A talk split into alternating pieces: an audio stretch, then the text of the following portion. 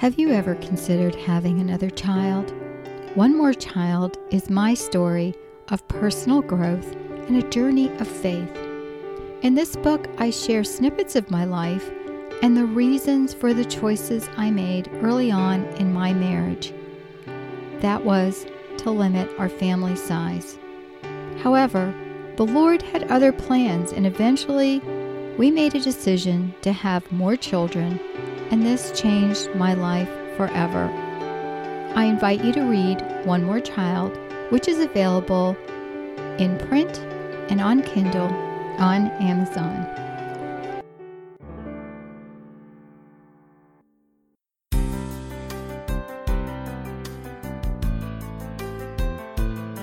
This is a production of the Ultimate Christian Podcast Network. You've come to the right place. My name is Felice Gerwitz, and I'm your host. On the One More Child podcast, we'll talk about our daily struggles faith, family, children, relationships, and whatever the Lord brings our way. One thing you can be sure of I will share helpful solutions and encourage you along your journey in life. And best of all, I know without a shadow of a doubt that the truth will set you free. This is your personal invitation to join me weekly on the One More Child podcast. Welcome.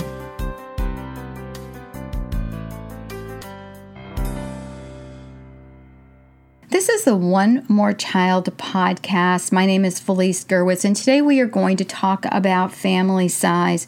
I want to thank our sponsor, Media Angels. You can find out more information at mediaangels.com. And today I'm highlighting the book One More Child. You can find that over on Amazon, but go to mediaangels.com for the special um, gift packet we've put together for those who are purchasing the book. You know, families struggle over the decision of family size um, either before you get married or even as you're dating someone, you talk about it. And that kind of helps you understand, too, you know, if this person is right for you, right? And I um, married someone who wanted a very large family, but he married someone who did not. And it was really interesting because at that point in my life, it wasn't something I had prayed about or really, um, you know, ask the Lord, you know, for help in the decision. And when we had our special needs child, it was overwhelming to think about having more kids when, um, you know, that child was such a handful. Plus, I had another younger daughter. So I remember being pressured. And it's so funny because it's like, you know, something as personal as family size becomes public, you know, opinion number one. I remember getting pressured from well-meaning extended family because I had a boy and a girl. I remember neighbors talking to me about it, people in the grocery store that I didn't even know, and everybody would say things like, "Oh, you have a boy and a girl, so you're done, right?" And you know, it's like we look at people and you know we might be annoyed but we don't really say anything. And part of the problem is we don't want to be offensive and we don't you know want to um, say something that is going to hurt someone's feelings. But there you know for me anyway i felt like people were hurting my feelings all the time. And it wasn't until later on um, when I started researching and looking into things that I felt like birth control was just not going to be an option for me. And um, if you want to know more about it, there's a lady, Dr. Janet Smith, who is all over YouTube. She has uh, created um, lots of information. One of them is contraception, why not? And she has done definitive research on the topic. She's quite humorous as well. But if you've ever wondered about different contraceptive uh, methods, she's one to check out because um, that was something that I uh, came along, but it was kind of a in a too late for us um, at that point. And the reason I think vasectomies are such an option for so many people is because um, people think, and doctors will tell you, that the side effects are minimalized there, but we don't really know for sure. And it's something I have not researched recently. But with our family, what one of the things when vasectomy was was um, recommended by my doctor, again, an outside person outside of my family who was, you know, trying to tell me what to do, I remember approaching my husband about it, and he was very opposed to it to begin with. And he said, You know, we really need to seek outside counsel. You know, we need to really go to our pastor. and find out. And so I really can't tell you now because um, it's been so many years ago, but for some reason I went and did this on my own instead of him going with me. And you can read more about that in, in my book. But one of the things that just astounded me was that this pastor told me that he thought it was a good decision not to have more children. And I felt that it was bad information, especially since I'm Catholic, and that would not be something that a Catholic priest would say, but he did. But the other thing is, you know, I have forgiven him years ago, and um, I and I think this is just a grace from God. I've taken the personal responsibility for the decision, and so has my husband without blaming others.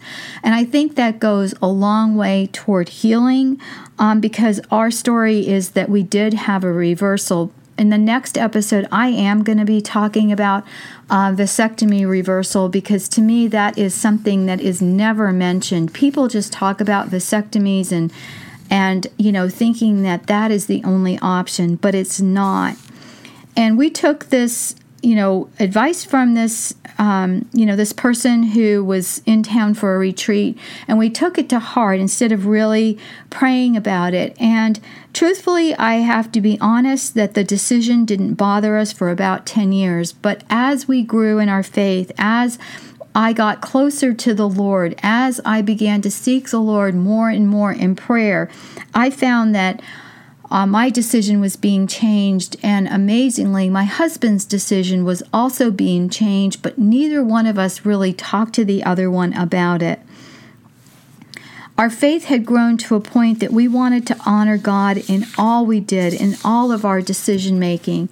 And recently, I was reading um, different blog posts, and one I came across was by a lady who had a big family. And something she said really um, bothered me. And and um, and so I want to take it to you guys and see what you think, okay? But one of the things she said was, you know, people say that I'm going to have a, uh, you know, as many kids as the Lord wants me to have, and I'm going to put it under the will of the Lord. And she said, we are always under God's will. So saying that is like saying that the sun is not going to shine, you know, or you're going to keep the sun from preventing it from shining because God's will always happens, whether or not you contracept or not. And my my first inclination was, well, she's right because everything is God's will. So God in his you know, understanding and his permissive will allows us to do things. But I think what bothered me was the fact that she forgot one key element with God's will. And God's will gives us our own will. We are always under God's will, but He has given us a choice. If, it, if he had not given Adam and Eve a choice, we would still be in the garden, right? We are descendants of our first parents. So if we as Christians believe that our first parents were in Adam and an Eve in the Garden of Eden, and God's will was for them to obey, he still gave them their own will. And so that is something that I realize that he has given us a choice. He has given us a choice to go along with, you know, a plan for our life. And our plans for our life change. We change, we grow.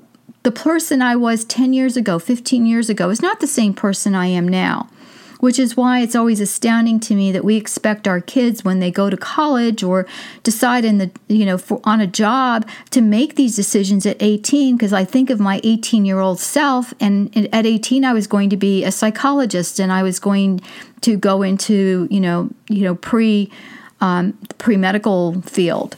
And that changed and I switched to education.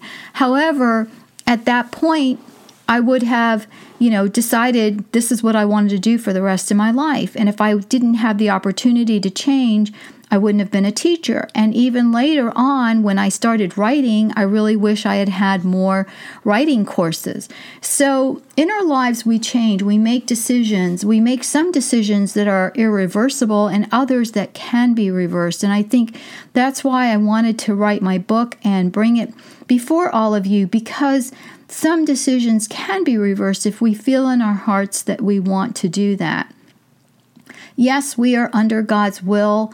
God allows us to do things, however, because He has given us free will. He has given us the opportunity to make decisions, to say yes, to say no. Can you limit the size of your family? Yes, there are natural ways to do it. And I always thought natural family planning didn't work because um, we went to classes before we got married, and in the Catholic Church, that is one of the things that they want us to do pre marriage classes. And I remember seeing the lady, you know, who was pregnant with her seventh or eighth child who was teaching the natural family planning. I never thought, in my mind, I thought, well, that doesn't work. But in what in reality was happening was these people wanted more children, they were open to having more children. And so, um, you know, yes, you can use natural family planning, and that's something that I highly recommend you look into. Um, it is a, a, program now that is much um, clearer and more well thought out of um, than it was when um, it first came into play. And it does take some work and it does take, you know, abstinence in your marriage. But I will tell you that um, for the brief time that we ended up doing it, we found that it really was a blessing for our marriage. And it was more so, I felt, um, you know, it brought us closer together, if you can imagine. Growth in our spiritual walk with the Lord is ultimately what helped us in our decision um, to grow our family from our two children to our subsequent five. And I just pray that as you hear this episode, that you decide as a family with your husband in prayer um, you know to to make that decision that is based upon faith that is based upon this wonderful glorious thing that god gave us which is as wonderful as it is sometimes oppressive and that is free will I don't know about you, but sometimes I just want the Lord to tell me what I'm supposed to do, and I would very happily follow it to the T, but I just don't know what to do. Well, God has given us another gift, and that is prayer, and that is discernment, and that is understanding. And He's given us all these gifts, and we just need to use them um, so that we can make these decisions that are not hastily made. Um, because somebody in the grocery store said, Well, you're done, or, you know, a mother in law, or a parent, or a well meaning sibling, or whoever it is in your life that is telling you what to do having more children is a very, very personal decision.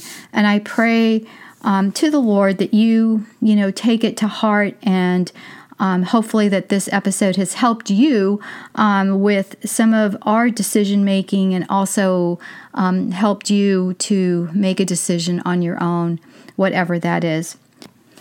Until we meet again, this is Felice Gerwitz, and I pray you have a wonderful day. God bless. You are on your way to a life that is focused on joy and hope. Thanks so much for stopping by. Connect with me on social media. Visit the website at onemorechild.com and visit the podcast page for your show notes at onemorechildpodcast.com. If you have any questions, be sure to write me at felice at mediaangels.com.